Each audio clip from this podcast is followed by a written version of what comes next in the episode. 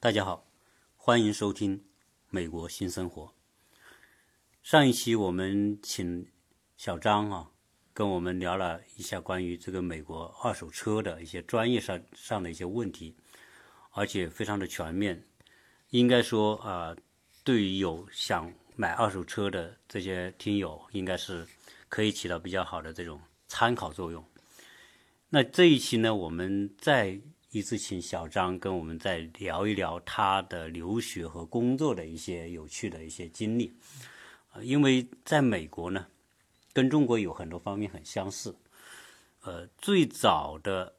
这个它的开发的那个区域是美国的东北部，对，五大湖区域，对，这个小张在我们身边啊，他继续跟大家聊啊、呃他就算打过招呼了吧。嗯。那五大湖区域呢，是它的传统的工业基地，也就是说，呃，从十九世纪的下半叶工业革命，对的，重点就是发展那个区域，对吧？对的，嗯，那后期后来呃，美国的近代化，它的这种工业革命完成，后面有一战和二战，呃，把美国就是变成一个超级大国。其中一个重要的原因就是它有凭借着它的全世界最雄厚的工业制造实力，对吧？对的，美国我记得，福特汽车它的 T 型 T 型车最早就在那边生产的对的，嗯，啊，是在哪个区域啊？它是在叫迪尔伯恩啊，中文叫迪尔伯恩，英文叫 Dearborn 啊，密歇根州这个地方，就是底特律那个区对域。，都在底特律，都是底特律的卫星城吧，都在底特律一圈儿，开车都是半小时之内的这种，啊，所以中国的老工业基地也在东北，嗯哼，对吧？对其的位置差不多，也是说中国最早发展重工业的地方，制造业的地方。呃，当然，因为我们东北最先解放嘛，嗯，好。那美国呢？因为是当时的欧洲殖民者踏上美洲领土，最早就是在这个东北那个区域叫新英格兰地区，对，啊，后来，那么呃，底特律也好啊，包括后面的这些相关的这些呃早期的跟我们说的这种纺织业、机械制造业等等都集中在那里。那现在的就曾经这个地方，应该说还是特别的辉煌，是吧？是的，非常会，就是我听你讲过，就是说像底特律，啊、现在是很破败，但是曾经由于汽车工业的昌盛和繁荣，底特律是一个非常繁繁华和非常热闹的地方，热闹的地方，或者是说一个呃商业氛围各方面特别融合的地方。对的，嗯。啊，你可以介绍一下它曾经是有多么的繁华？可以的啊、因为在呃，比如说二战的时候吧，呃，其实二战左右的时候，汽车企业就已经兴起了，只不过那个时候他做的车呀还没有很普及。嗯，就像我之前工作的地方，通用汽车、福特汽车，他们当时就是做军工，为美国制造飞机、大炮，制作潜水艇、舰船的发动机。啊，所以当时呢，也算是国家重点的那个单位呀、国之骄子单位、嗯，啊。但转和平年代了以后呢，这这些车厂啊就转型了，开始做主要做汽车。我插一句，嗯，呃，二战的时候，美国不仅是全方位参参战欧洲战场和亚洲战场，因为我学历史，我对这一边还是有所了解。二战时候的美国的制造业有多可怕呢？当时啊，三本五十六是美国联合舰队总司令官，嗯、太平洋舰队当时就是三本五十六领导的。当时美国偷袭珍珠港啊，不、对不起啊，日本偷袭珍珠港之后，三本五十六就断言，美国一旦参战，日本必然会失败。为什么呢？因为三本五十六在二战之前，在三十年代曾经到美国考察过，他对美国的工业实力有多强大，他心里非常的清楚。所以二战时候，美国因为珍珠港事件直接参战欧洲和亚洲战场之后，它的所有的重工业就集中在东北的新英格兰，就是五大湖区的这些传统的工业，全方位转向于军事制，就就是武器制造吧。对，苏联的嗯飞机，美国当时援助苏联的战斗机嗯一万多架，那么大量的坦克，那那时候生产什么拖拉机的、汽车的，全部是生产这些重型武器嗯对。美国二战期间一共生产了二十九万架的飞机，嗯也就是说，盟军所用的全部的这种战场上的飞机都嗯是美国生产，包括包括苏联用的，包括中国用的，包括英国、法国，以就是所有跟德国和日本作战的这些盟国的飞机。我我说这个数字就是说，我是从历史书上看到的，二十九万架的这个这个飞机，但它只指飞机，坦克呢？当时坦克也是有十几、十几万辆的坦克，啊，所以呃，可见这个当时这个美国的工业实力有多么的强大。是的，嗯，尤其在六七十年代的时候，那个时候是美国车最兴盛繁华的时候。哦，那个时候的底特律港，因为它挨着五大湖嘛，挨着，呃，因为密歇根州嗯运输也方便，是运吧？嗯输也方便。那个时候的美国车是全世界都在开，而且欧洲啊，呃，南美呀、北美呀、甚至亚洲啊，都那是有那美时候是汽车，日本还还没有兴起来。对的，因为那个时候好多人，因为美国虽然参参与战争，但它本土没基本没有战对对对战场嘛，其他国家都在对战争恢复，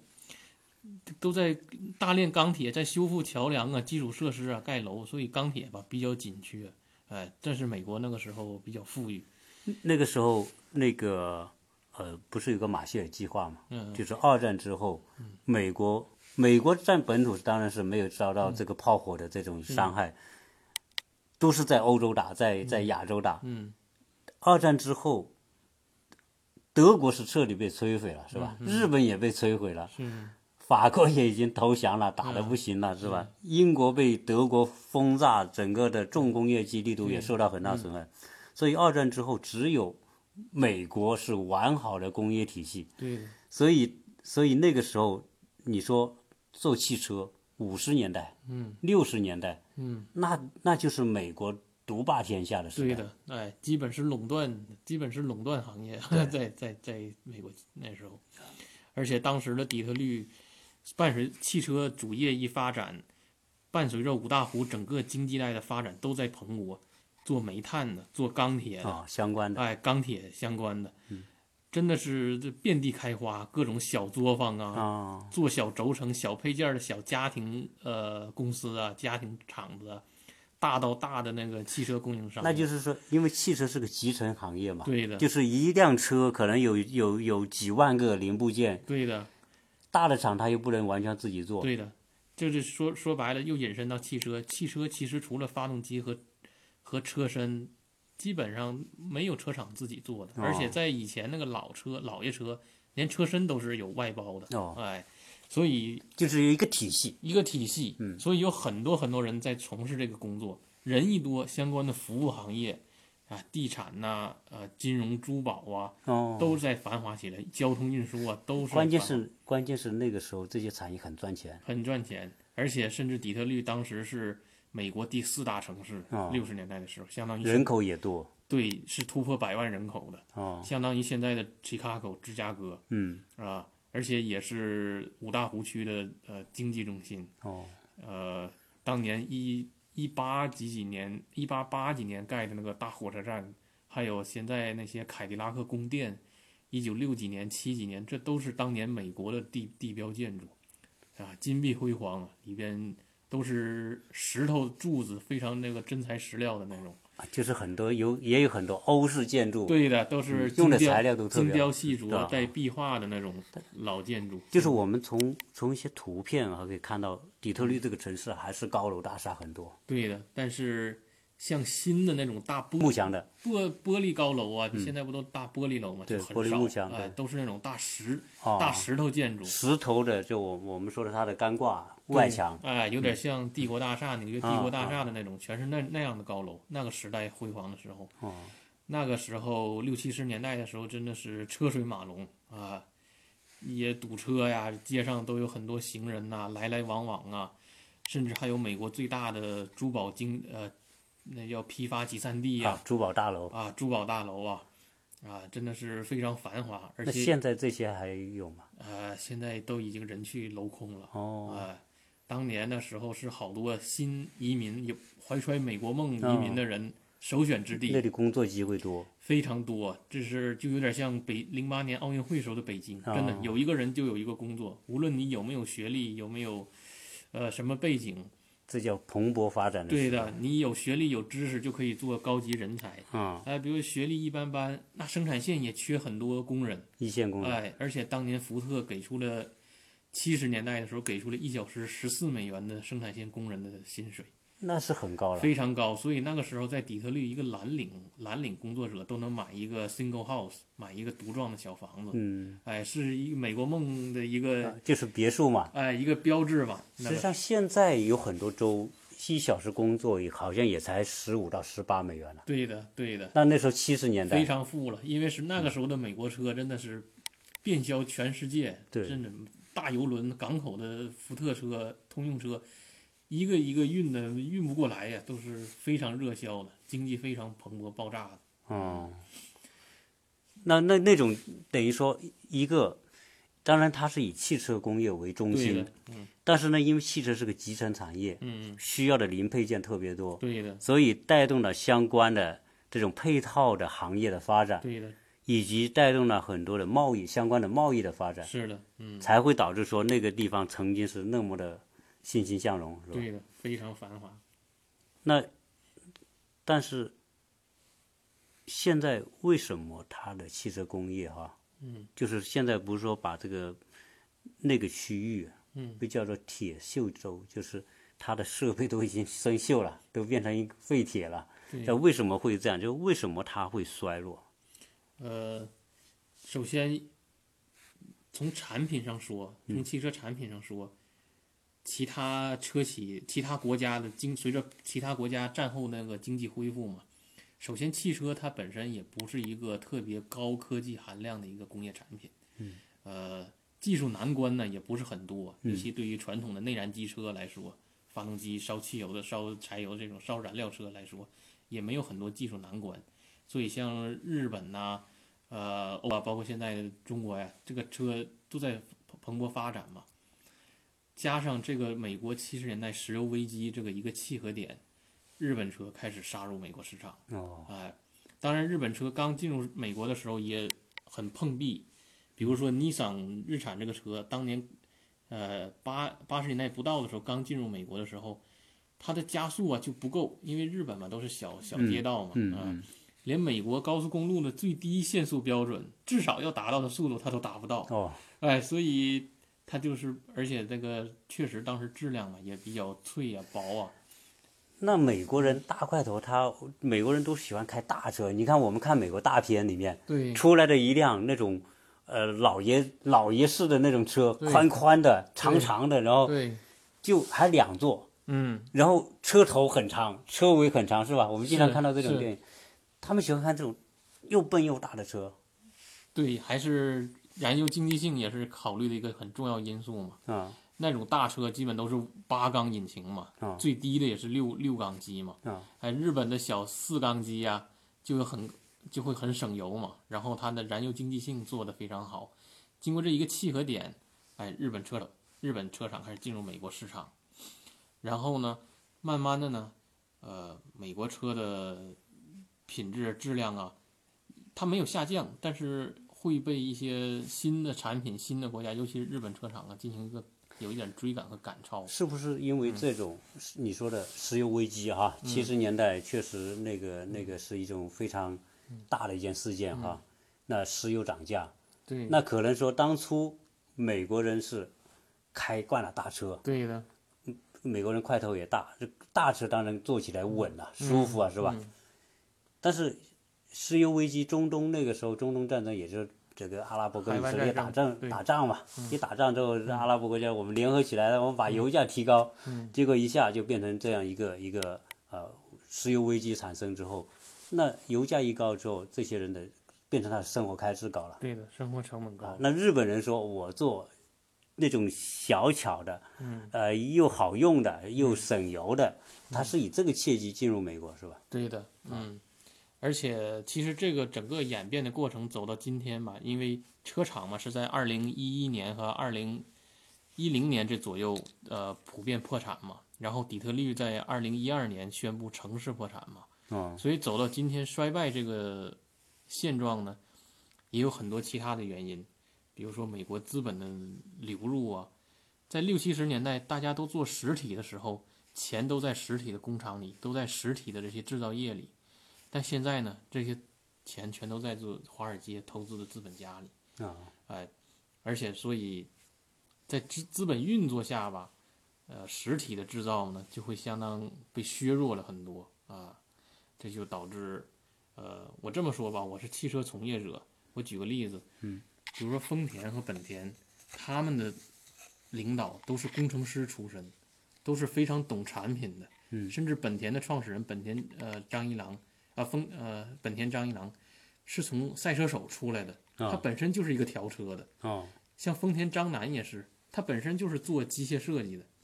他不像美国的这些车企老呃 president，我们叫总裁吧，嗯他们都是学金融的、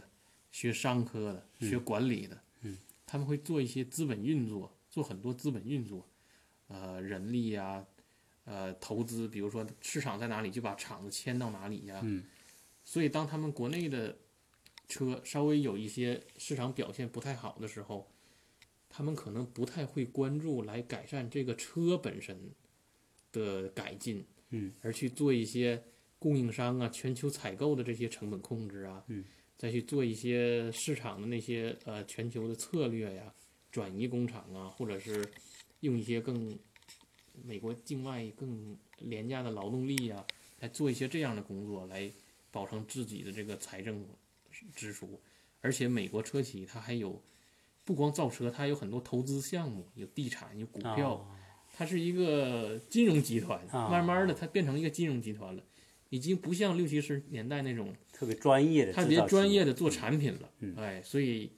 走了今天可能也不光是车企工程师的问题，哎，也有很多资本家呀是参与其中的运作，哎，有可能说你说的这种高层，他们更多的注重在资本对的这个领域，对对专业领域的这种这种要求和把控就不是那么严对格。，因反为过来，可能跟日本对就就是不一样。对，因为像美国的企业嘛，很多实体企业的老板，呃，总裁，他们每周每天都要看的就是财务报表，就是那些股票啊，股票有没有起呀、有没有落呀、呃，我们销字啊、而日本车企呢，可能总裁就会，包括现在丰田的总裁也是试车手，他本身他也是试车，啊，他去关注产品本身到底怎么怎么样，然后跟竞争者呢做一个产品上的竞争啊、对比呀、来来以服务和产品为主，就是这样。所以你说的这个转变，等于说当时的日本进入美国市场是有一个契机，对的，再加上说日本人有他的长处，对的，就是他关注产品的性能本身为消费者带来的利益，对的，和不像美国的资本家， 关注的是资本收益对的，啊。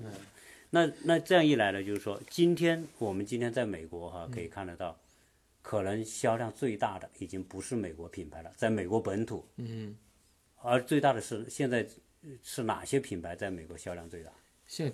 呃销量前四名呢，基本都是丰田、本田的车型，然后紧接着呢就是尼桑，马自达呃，然后再接下来可能是 Hyundai 啊现代车，啊然后美国车呢，比如说福特或者是通用的车呢，最好的成绩也是第七、第八这样子。哦哎，当然，所以就像我们刚才说，那些美国人都爱看报表，所以他会为了报表做得很漂亮吧？嗯，他会扩大一下范围。我举个例子，比如说我们老百姓买的车，嗯，都是民用车，但是通用、福特又会做一些商用卡车、工具车，嗯，他会把那些东西加入到报表里。哎，因为这些国家项目啊或国家机关会直接采购这种车，不会选择外国品牌，所以最后销量的报表呢就会非常漂亮。哦，哎，所以就就有一些这样的小小小技巧吧，对吧？那那实际上就是我今天观察美国的社会，嗯，就是美国的人的服务的质量和水平啊，嗯，有时候我还是很怀疑的，嗯，就是我们在在国内没有到美国之前，总体印象美国是一个非常先进的国家，嗯，然后素质很高，是嗯对吧？这是一个很很多人都向往的一个一种社会。嗯，但是我来这边之后，我发现美国人可能不知道那个你说六七十年来怎么样，嗯但是现在我看到的是美国人的工作的这种效率，嗯，以及工作的质量，我发现并不高，甚至不如我们国内的高。对的，包括做服务来说，你比如我们去办，哎，那天我们是办什么？就是去提车吧，那件事情、嗯嗯对吧、嗯你跟我不是去提那个车，他给我们洗个车，嗯，然后他给我们办那些后续的手嗯续，哦哟，拖的拖的不行，在我们国内估计可能二三十分钟就搞定，对的，他非得给你折腾个一个多小时还搞不完。是，就是，而且我我有个朋友，他在澳洲嗯开厂，他就跟我讲一个事情，我不知道你我说的这个情况跟看看你和你嗯看到是不是一样。他是这个老外啊，嗯，第一，可能你叫我上班做八个小时事，我会做，嗯，啊、我就慢条斯理做，对的我不会说。好像是老板说你给我做快一点，要完成什嗯么？他没有，我就按这个流程做，你也不能催我，我就按我的节奏做。嗯但是呢，到了五点下班，嗯，五点钟一到， 有个开叉车的，嗯，他要把一个货啊就落在一个一个仓库堆里，他把叉车升起来，还没有落上去，这个时候到了五点钟下班了，这哥们就把这个叉车就熄火了，嗯，那堆东西就就举在高高的举在那个地方，然后他就下班就跑了，嗯，就是就是说他这个把上班时间和下班时间呢界限分得特别清楚，是，那说你在那边所看到的这种老美的这些蓝领的产业工人哈，他们的风格是不是跟这个相似？呃，是差不多啊啊，因为不光是蓝领，因为我接触蓝领也不是特别多，因为我在工程做工程师嘛，嗯我身边的工程师都是美国美国白人嘛，嗯啊他们也是这样，哎，比如说一说四点钟下班，他们理解的四点钟下班是四点钟刚好走出大楼门口，哦，所以到四点四十的时候就已经开始打包了。啊然后再经过你办公桌前再闲聊五分钟，然后就一直走，走到走到大门口，正好四点，好了，我下班了。啊，哎，基本基本是这样。那你你说的这个就是说，美国的这些产业工人，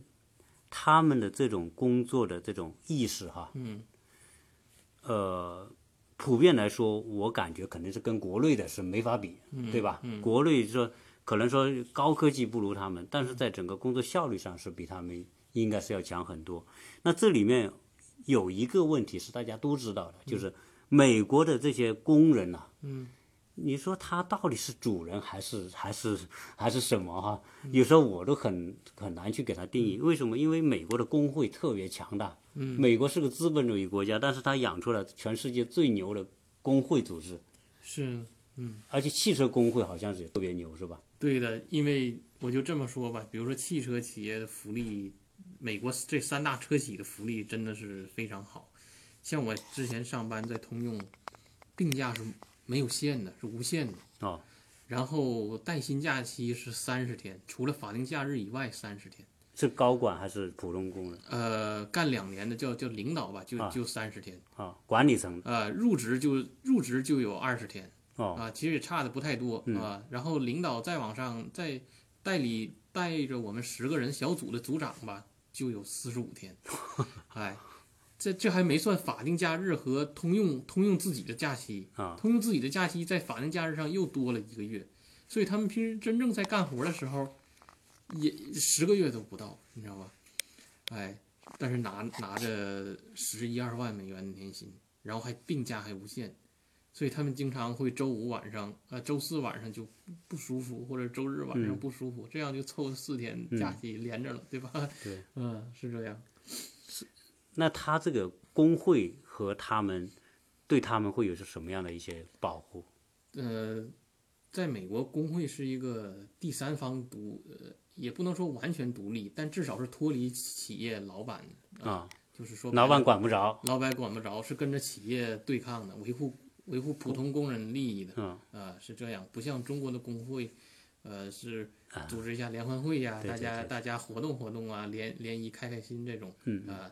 没有那么浓火药味，比如说工会，它有实质性的一些影响力在那里。对的啊，它其实可以说就是代表工人，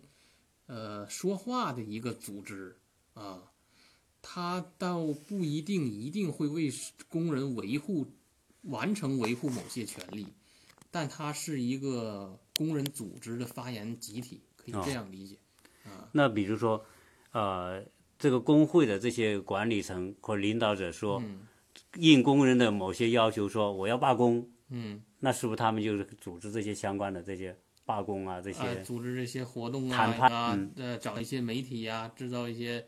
呃，工会其实就是代表工人声音的一个小啊组织吧，啊哎就是这样。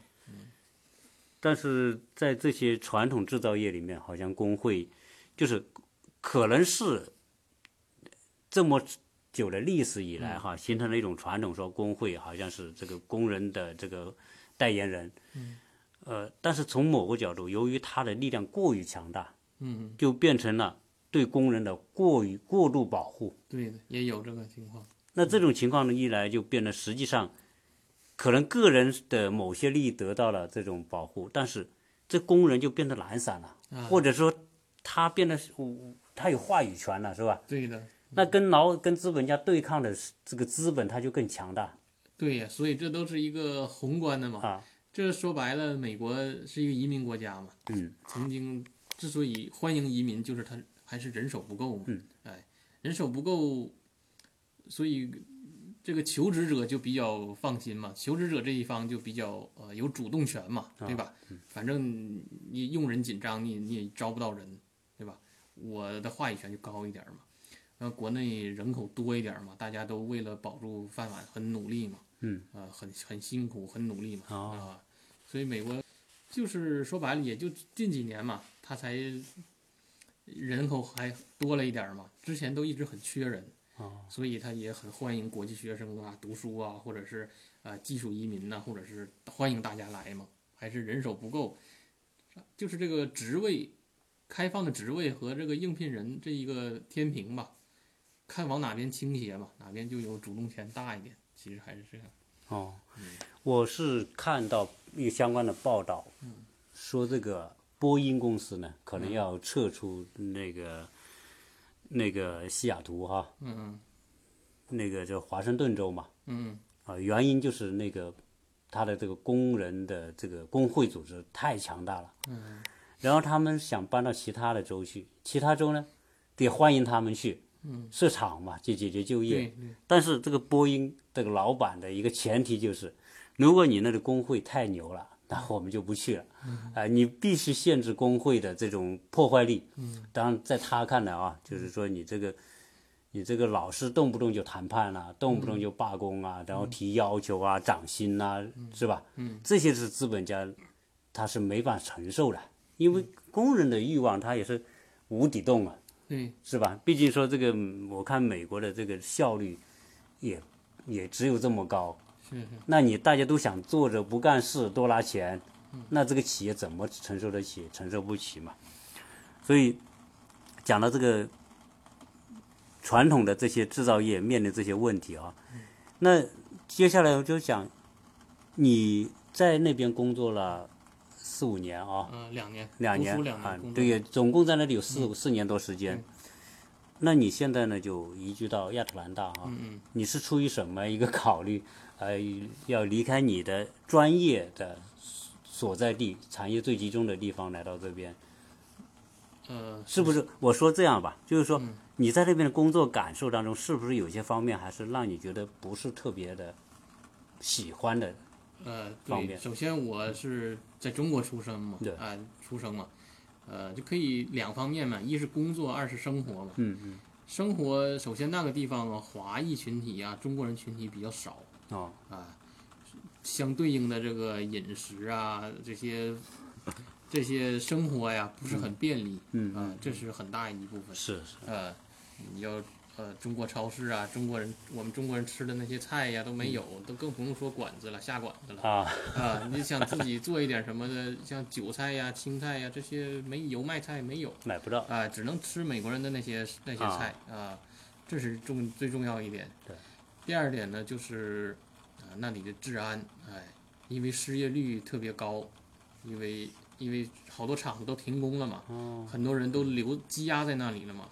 积压在那里，美国又有一个国家的那个低保线，嗯，呃，国家又要州政府又要养那些人，哦，又要定期给他们发发粮票、发嗯食物券，嗯所以这个州政府有一些恶性循环，就是财政上的恶性循环，嗯导致这个公路啊、桥梁啊、基础设施啊没有修缮更新呐、没钱去干。没有钱了啊，警察呢也也很少，呃，治安相当于法治保障者请吧不。起警察，哎，也很少嗯。呃，不光请不起，出高薪发广告，好的待遇没人就没人人敢去，太危险了。啊，没人去，治安比较差啊。然后，呃，在底特律市区嘛，分好几块都不同的势力帮派来控制。哦，黑帮。你就自己开车晚上去，后边会有不同的车跟着你。哦，到了这个界儿地界儿换另一个车跟着，哦吓死人了！哎，就比较害怕嘛。然哦，后这也是最主要的一部分。所以等于实际上他曾经最旺盛的时候是有什么通用啊、福特啊，是吧？呃，雪雪佛兰啊等等，啊这么多的这个庞大的汽汽车产业，那么多的工人，嗯但是日本企业品牌、韩国品牌打入美国市场，抢抢掉了他们最大的份额。对的，那自然你现在那么大的制造业体系，你你生产的东西卖不掉，对，那就变成它就整体就衰落，对的，而衰落之后，这些工人还在那里，对的，他还要生活对。啊、那这个问题就来了对，相当于它繁荣的时候，比如说建了十个工厂，啊、对现啊。在可能需求就四个就够了，那那六个就要就要关门。而美国又有法律说这个最低收入的对各种保障，嗯，那要谁呢？要政府和联邦政府，或者是当地的州政府，或者是本地的县政府，对但是他们又没有收入，对，收不来税嘛。嗯，没有新的资本，没有新的经济主体啊嘛，对吧？嗯所以在在今年十在今年十十月份的时候，感恩节前夕，通用宣布裁员一万四千人，关闭美国三个工厂的时候，一一周之后，密歇根州政府就宣布娱乐性大麻合法，他就要通过这个来收税嘛，哦，哎，因为州政府知道这个州的破经产，这个经济主体就是汽车制造业嘛，这汽车制造业又不没有了景气，哎，真的没有办法，只能靠靠这个来收税了。就像美国曾经禁酒嘛，禁啊酒导致黑社会呀、啊地下市场特别泛滥嘛，嗯，然后美国又合法了，哎，只要收税就就哦就行。现在有很多州，呃密歇根州刚刚公布娱乐性大麻又合法，所以就是我比较怕这个问题，对对对，那就变成到这个这个社会治安整体就就哎，就对就变得很嗯糟糕。就是在零八年的时候，呃，曾经不是说底特律市宣布破产嘛？对那市宣布破产，就是说有这么多的工人，有这么多的公共开支需要支出，嗯但是呢，他又收不来税，对就是收入不敷出吧？对就是，的，对的，又要养这么些人，我们又没收入，所以政府就 是嗯政府就干脆政就府关门了。了。对的， 那现在这种情况下，就变得说，在没有政府管理的情况之下，就变得更糟糕。据说也没有人愿意去当那个市长，是吧？对的，市长竞选人里都有有三四个都是有命案的，都是 都是曾经有案底的，对的啊、都是进去过的。有违法记录的，哎，对，而且还有命案的，杀过啊人的。也就是说正常人都谁都不愿意去干这个事。对，啊像像我们通用那个市中心那个大楼啊，嗯，呃，上下班的时候会有警车在门口帮着大家看一下，嗯，就站一下岗。等我们上下班完完完事结束了，警察也撤了，啊，就是这样，哎，就是晚上就是一个鬼城空城，啊、甚至有很多瘾君子，瘾君子就是兜售毒品啊这些，有这些，那这个可以理解。实际上，这个毕竟来说，安全还是第一位的，是吧啊对？的，是，嗯，那实际上，呃，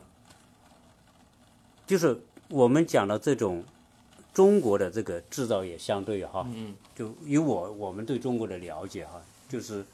第一，可能中国的工会的作用和美国不一样，嗯嗯所以中国我最近不是去参加一个展会啊，嗯我就感觉到，实际上呢，美国已经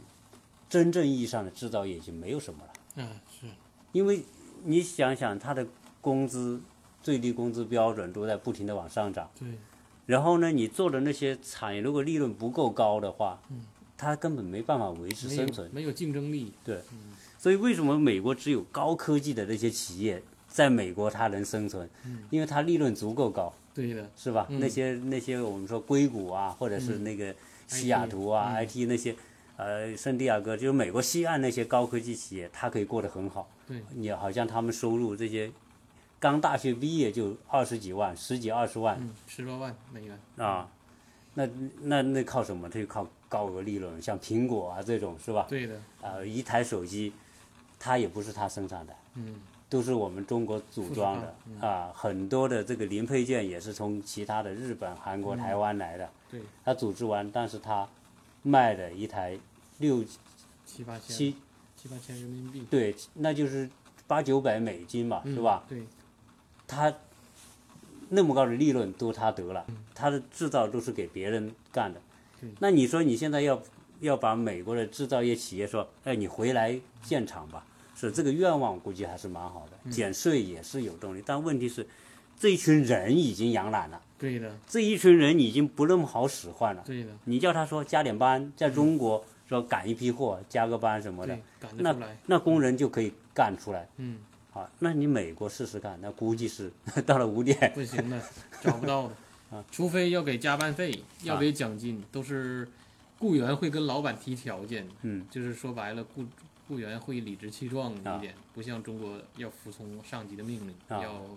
赶紧做，就这种，啊，有这个差异，所以，所以它的制造业衰落，实际上跟它整个社会氛围嗯的这种转变是有关系的。对的，就像那个福耀玻璃厂，大家都知道曹曹德嗯对对嗯旺曹德那个旺他在美国俄亥俄州开厂，他也在我们底特律那儿有办公室，我也我的朋友同学也在那儿上班儿啊他就是，嗯，他说美国制造业哪儿好，就是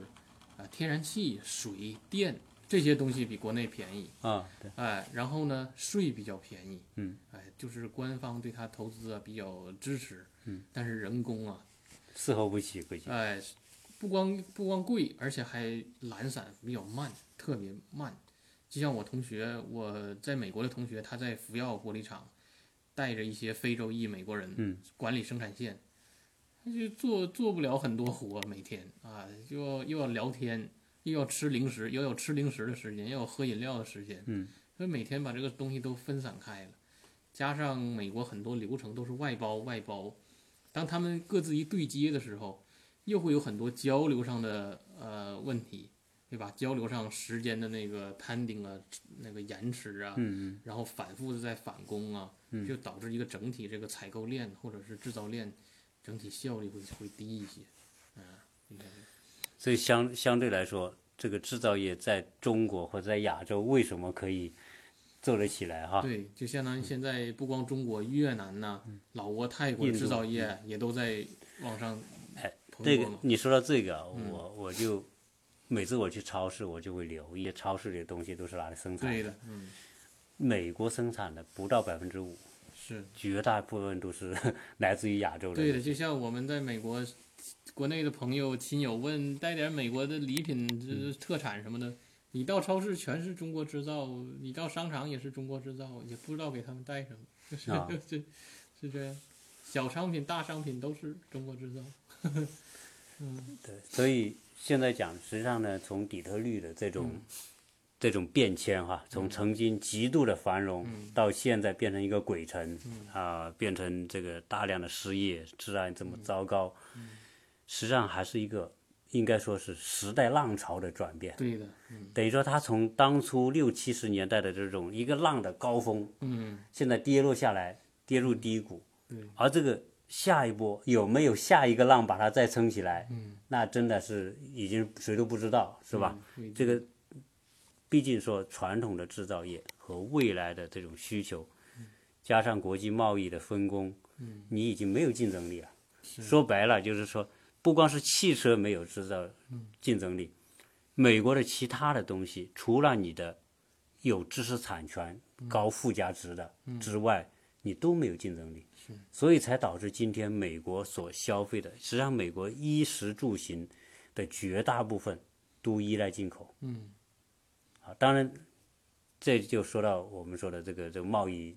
我所谓的贸易战的问题对是吧？对嗯，我有我有我我下单了，我有话语权，但这个回过来又进一步让它的制造业要说崛起或美国重新回到美国，嗯应该说这是个过程，而且是一个可能漫长的过程。嗯，啊，所以呃，今天我觉得我们聊这个话题，我特别觉得值得去分享一下嗯哈。实际上，美国这个这个传的曾经不可一世的嗯这个这个制造业，看到今天这种样子，嗯所以任何的东西，从哲学的角度来说，任何东西都是有起有落，有嗯周期生的对周期有周有就有生有死哈、这个是这是大的规嗯律，谁都阻挡不了。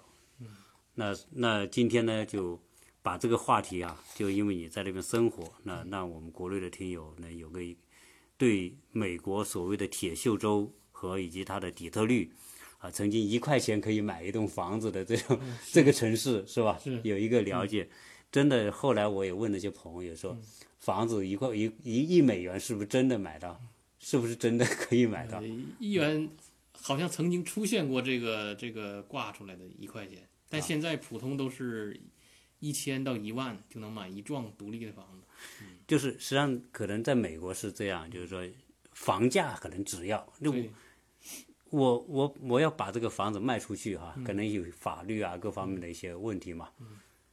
你卖完之后，这个房子税你也交不起，是，是吧？而且底特律市区的那个治安差嘛，所以对保险特别特别贵。啊，对你连保险那么贵，住着又不安全，对，所以那里的房子估计你说一时半刻你说要要要涨起来，估计是没有可能的。嗯我知道有很多考察呃买房团的都去底特律考察，是吧啊，对对对，这这是我们觉得很好奇哈、好，那今天呢就很高兴呃，我们请小张再聊到啊、呃另外一个话题，当然这个话题是一个呃我们闲聊的话题哈，有助于说呃我们的听友对。美国的传统制造业，特别是说汽车工业这么一个最典型的美国文化的嗯代表产业，啊、有一个初步的了解啊。说完这个，听完这个之后啊、我们有时候还是很很骄傲哈、就是说美国人现在呃不是那么勤奋的那种是状态啊，对所以相比之下，这些亚洲的呀、包括我们这个中国的这些产业工人，应该说还是值得敬佩的。对的，从很多方面来说，中国今天的发展还是由这些产业工人做出了很大的贡献。嗯，好，今天这一期呢就跟大家聊到这里，呃，欢迎大家多多的分享，呃，点赞，谢谢大家收听，